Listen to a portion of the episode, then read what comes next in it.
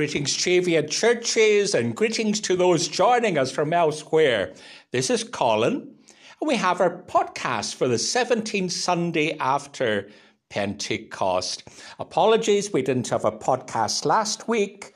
I was walking the kilt walk, and I managed to do the 15 miles, though my feet are still a little bit tender. But I, I think I've raised over £940 for Christian Aid, and, and that will rise with gift aid and and one or two more donations to come in. So thanks to all who, who sponsored me. This Sunday we have our service at Yetholm, and then at Morebattle we have Guild rededication. And then in our in the evening we have communion, one of our informal communions at Linton at six o'clock. Are welcome. There'll be a presbytery Zoominar and pilgrimage this Tuesday. The link is on the website for that. And Saturday there'll be the Macmillan Coffee Morning in Yetholm in the Wauchope Hall at half past ten. And also Saturday, the sponsored walk, two o'clock, and that will be about eight miles, but it can be shorter. So tea and coffee are available. If you're interested in walking, get in touch with Simon Oldham. Or if you're interested in sponsoring someone, then again get in touch with Simon. Um, what else is happening? Um, the Yetholm show on the 7th of October. If you are willing to um, spend an hour at the stall, manning the stall, please get in touch. And we need jams and chutneys and other produce um, for the stall. So please do give to that. And sad news Alan Calvert, one of our elders, passed away on Tuesday. His funeral will be held on Monday, the 2nd of October at 10 o'clock at the crematorium, and all are, are welcome to that service. And finally, our services next week at Yetholm at 10, and then Linton Harvest Thanksgiving at 11.15. Our call to worship. Come and worship, you who wake early, you who sleep late. Whether we're first, whether we're last, or whether we're somewhere in between, there's room for us all in God's kingdom and more than enough grace to go around. Let us worship God. We sing the hymn 214 New every morning is the love.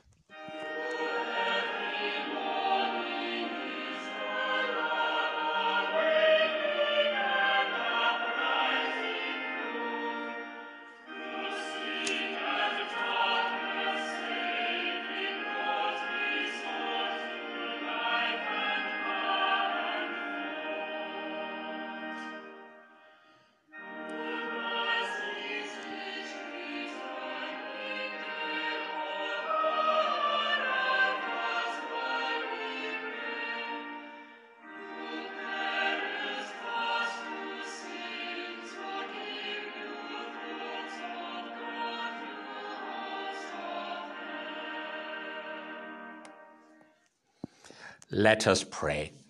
God of all creation, you open the world around us and fill it with creatures of your love and your purpose.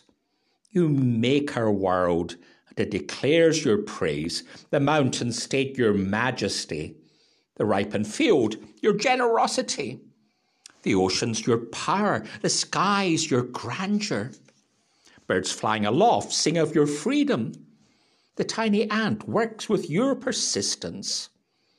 And what do we declare about you in our lives? We pray that our work will honour your justice and our relationships speak of your love and compassion. So may we praise you, O God, not just in this hour, but in all our waking and working. May we live your praise and promise through Christ our Lord.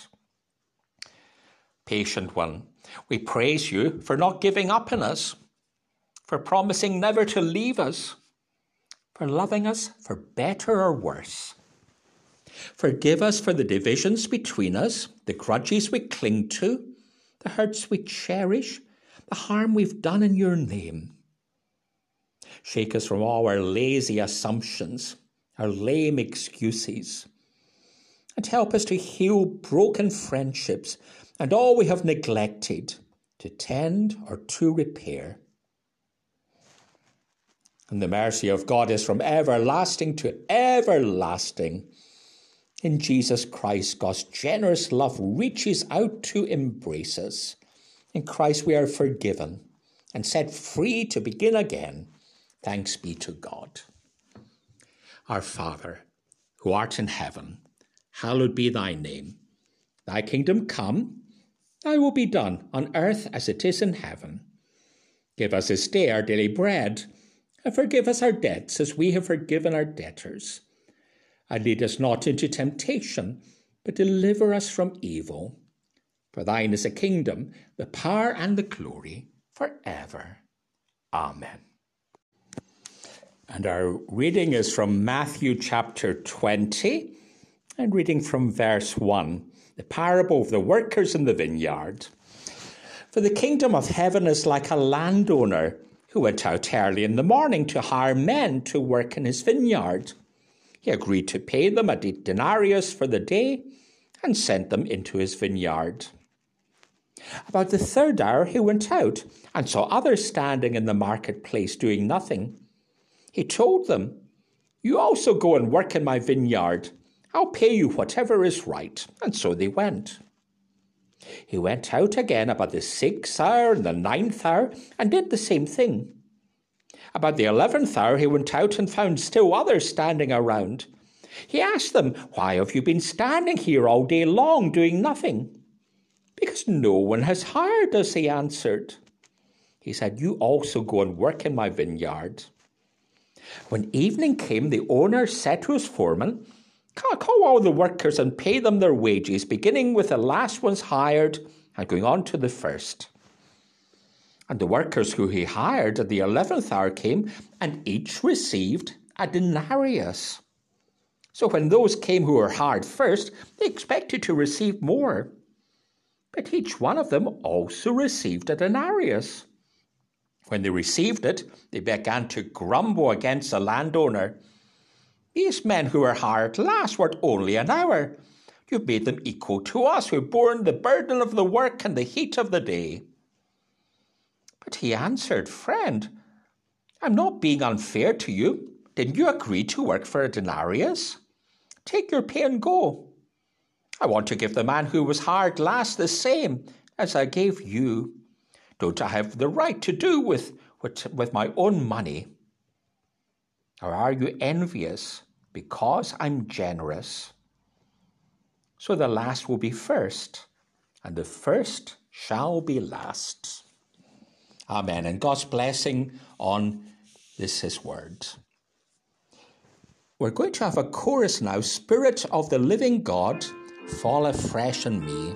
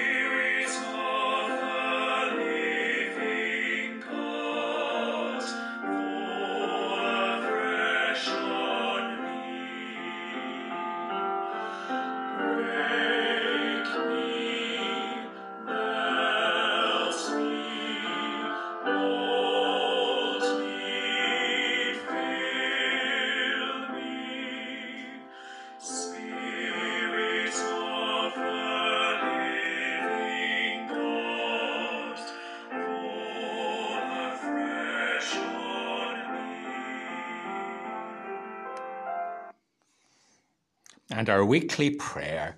Everlasting God, you do everything possible for our spiritual growth and well being. Help us to be generous in all our service, and as we prepare for the week to come, enable us to echo the words of Paul, who could say, For me to live is Christ.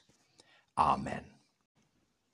Standing, waiting, the sun rising, the heat swelling, uncertainty swirling, looking around at expectant faces, waiting for work, waiting on a wage, waiting, waiting. A truck pulls up. A foreman jumps down, looks along the line, points, You, you, you. But not me. Standing, waiting, the sun beating, uncertainty gaining ground, waiting and waiting. A minibus pulls over, and from our ranks goes another group of workers, their day's uncertainty over but not me. Standing, waiting, shoulders slumping, head bowing. A vision of empty bowls in front of hungry true children. Waiting, waiting. The foreman is back, needing more hands. You, you, you. But still not me sitting, waiting, forlorn, hopeless. But what else to do? The sun going down, the day almost over. Waiting, waiting for a job that will never come. The sound of tires and gravel. A fleeting hope, a finger pointing at me, beckoning me over. It's me finally chosen an overwhelming relief flooding through my body, a wage to come, food on the table for today. Today. And then the waiting will begin again. That's the scene from our gospel reading today. But it's also a scene from Africa, a scene from the Arab villages in Israel Workers hoping that someone will come along and hire them, congregating with their fellows, their friends, just waiting at a road end. Maybe someone will come along and pick them, choose them to work, so that there'll be enough food to be put on the table that evening.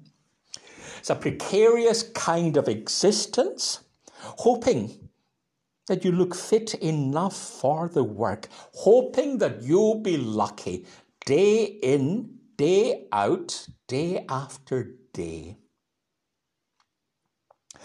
Most of the, the parables Jesus told make us feel good. They're characters we can relate to, like the, the father and the prodigal son, or maybe even we relate to the sons. Parables can be heartwarming there's a, the Good Samaritan. The unexpected happens when the Samaritan offers help to the injured man on the road and takes him to the inn and even pays for his recuperation there. But the parable we read today somehow offends our idea of fairness. It doesn't seem fair that those who work the whole day in the blazing sun should be paid just the same as those who only worked a short time at the end. But that's exactly what happens in Jesus' story. We expect there to be a sliding scale where the ones who laboured are rewarded more than the, the Johnny come latelys. But in Jesus' parable, all are paid the same. And the landowner says, We agreed a wage. You got that wage. It's my, my money. I can do what I like with it. What is it to you that I should be generous with my own money? It doesn't seem fair. And yet, the parable is not really about the workers, about the generosity of God, about the wonderful grace of God, which is so overwhelming, so all embracing. And sometimes love in the form of grace trumps justice. Scholars think that Matthew included this story in his gospel to reflect the early church. There are those who've been in the church right from the start, who really made a lot of sacrifices to follow Christ, while others had come along later on. And maybe the others were slaves, people that they maybe looked down on. Somehow people felt that there should be a sliding scale in the church. Those who'd been in the church for a long time could understandably see that they would be first in line for a seat in Christ's kingdom. But Jesus is saying that God loves everyone and regards everyone just the same. God's grace is there for all. Yes, we maybe have been in the church from the year dot, made countless sandwiches and cups of tea, read the lessons, even been elders. But God's grace is overwhelming, and everyone is precious. I could show my dog collar, my certificates from New College, even my Kiltwalk medals. But they're not my entry ticket into heaven. I think we're all in for a big surprise. Remember how the mother of James and John pleaded with Jesus for special positions for her boys. It was a mother's love that drove her. Jesus kindly but firmly puts her in her place. There's no favoritism. And so it should be in the church as well, that there is no favoritism. I think the parable also shows something else. It is a landowner helping those who are left behind, those who don't appear strong, those who are undervalued, those who maybe are not in the first flush of youth and who don't look as if they could stand a day's work. And that reflects God's love as well. For the gospel has a bias to the poor and to the vulnerable. God wants them in the kingdom. Such is a generosity of grace. As a church, we have to embody that. One way is to be conscious of so many in our world working for minimal wages, and that's the importance of ensuring a fair wage, of supporting fair trade and agencies like Christian Aid, empowering the disadvantaged. Christian Aid has a slogan, Life Before Death. And in Philippians, we read how Paul expressed a wish that he could die. He was in prison when he wrote to the Philippians. He's saying, For me to live is Christ but to die is gain. He says, I would like to, to be with Christ in the kingdom of heaven. But he's saying there's still work to be done on earth. And Jesus has called him to continue to build the kingdom in the place where all are welcome and accepted, regardless of pedigree, regardless of background. God's generosity abounds. His grace is amazing. And we too must live out that generosity in our lives and show something of God's grace. In the name of Father, Son, and Holy Spirit. Amen. Hymn for pilgrimage 535 Who would true valour see?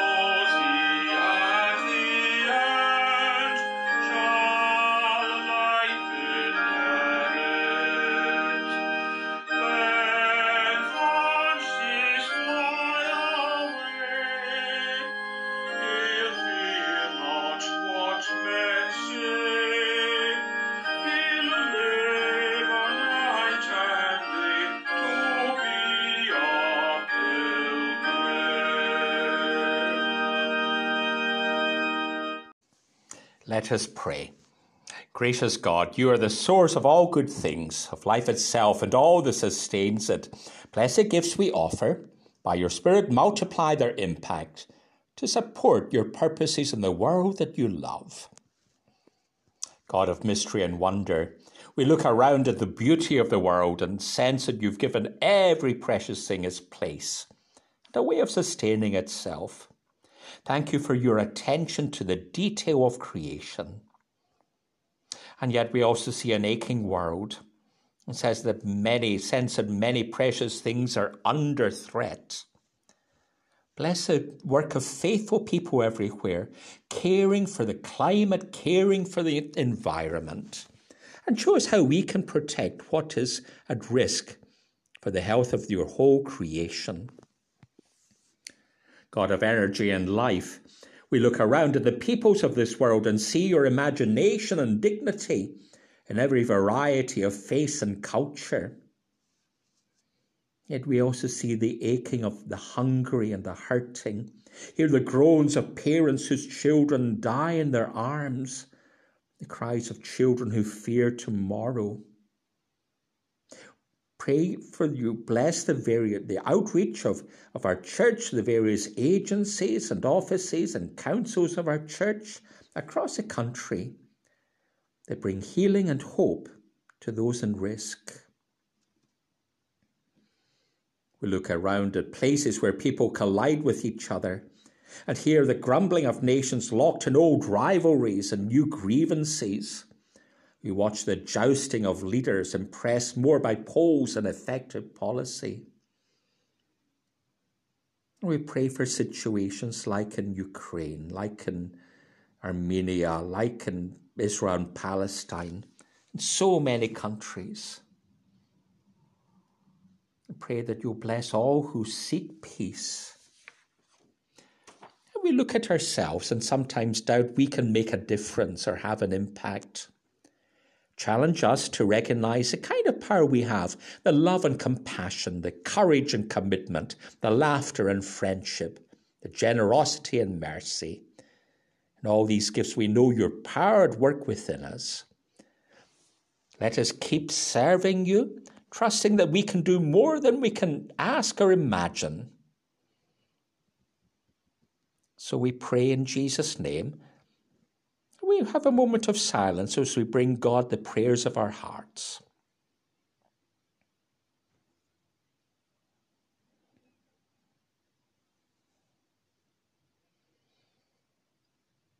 Lord, hear these and all our prayers in Jesus' name. Amen. Our closing hymn is 476 Mine eyes have seen the glory.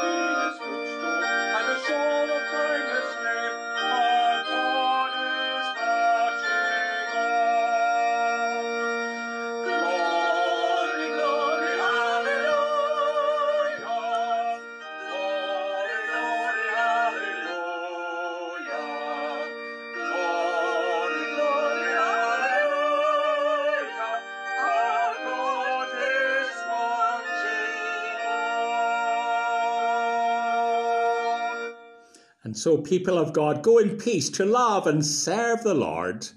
And may God's blessing of love and joy and peace be with you and be with all whom you love, from Father, Son, and Holy Spirit, this day and even forevermore.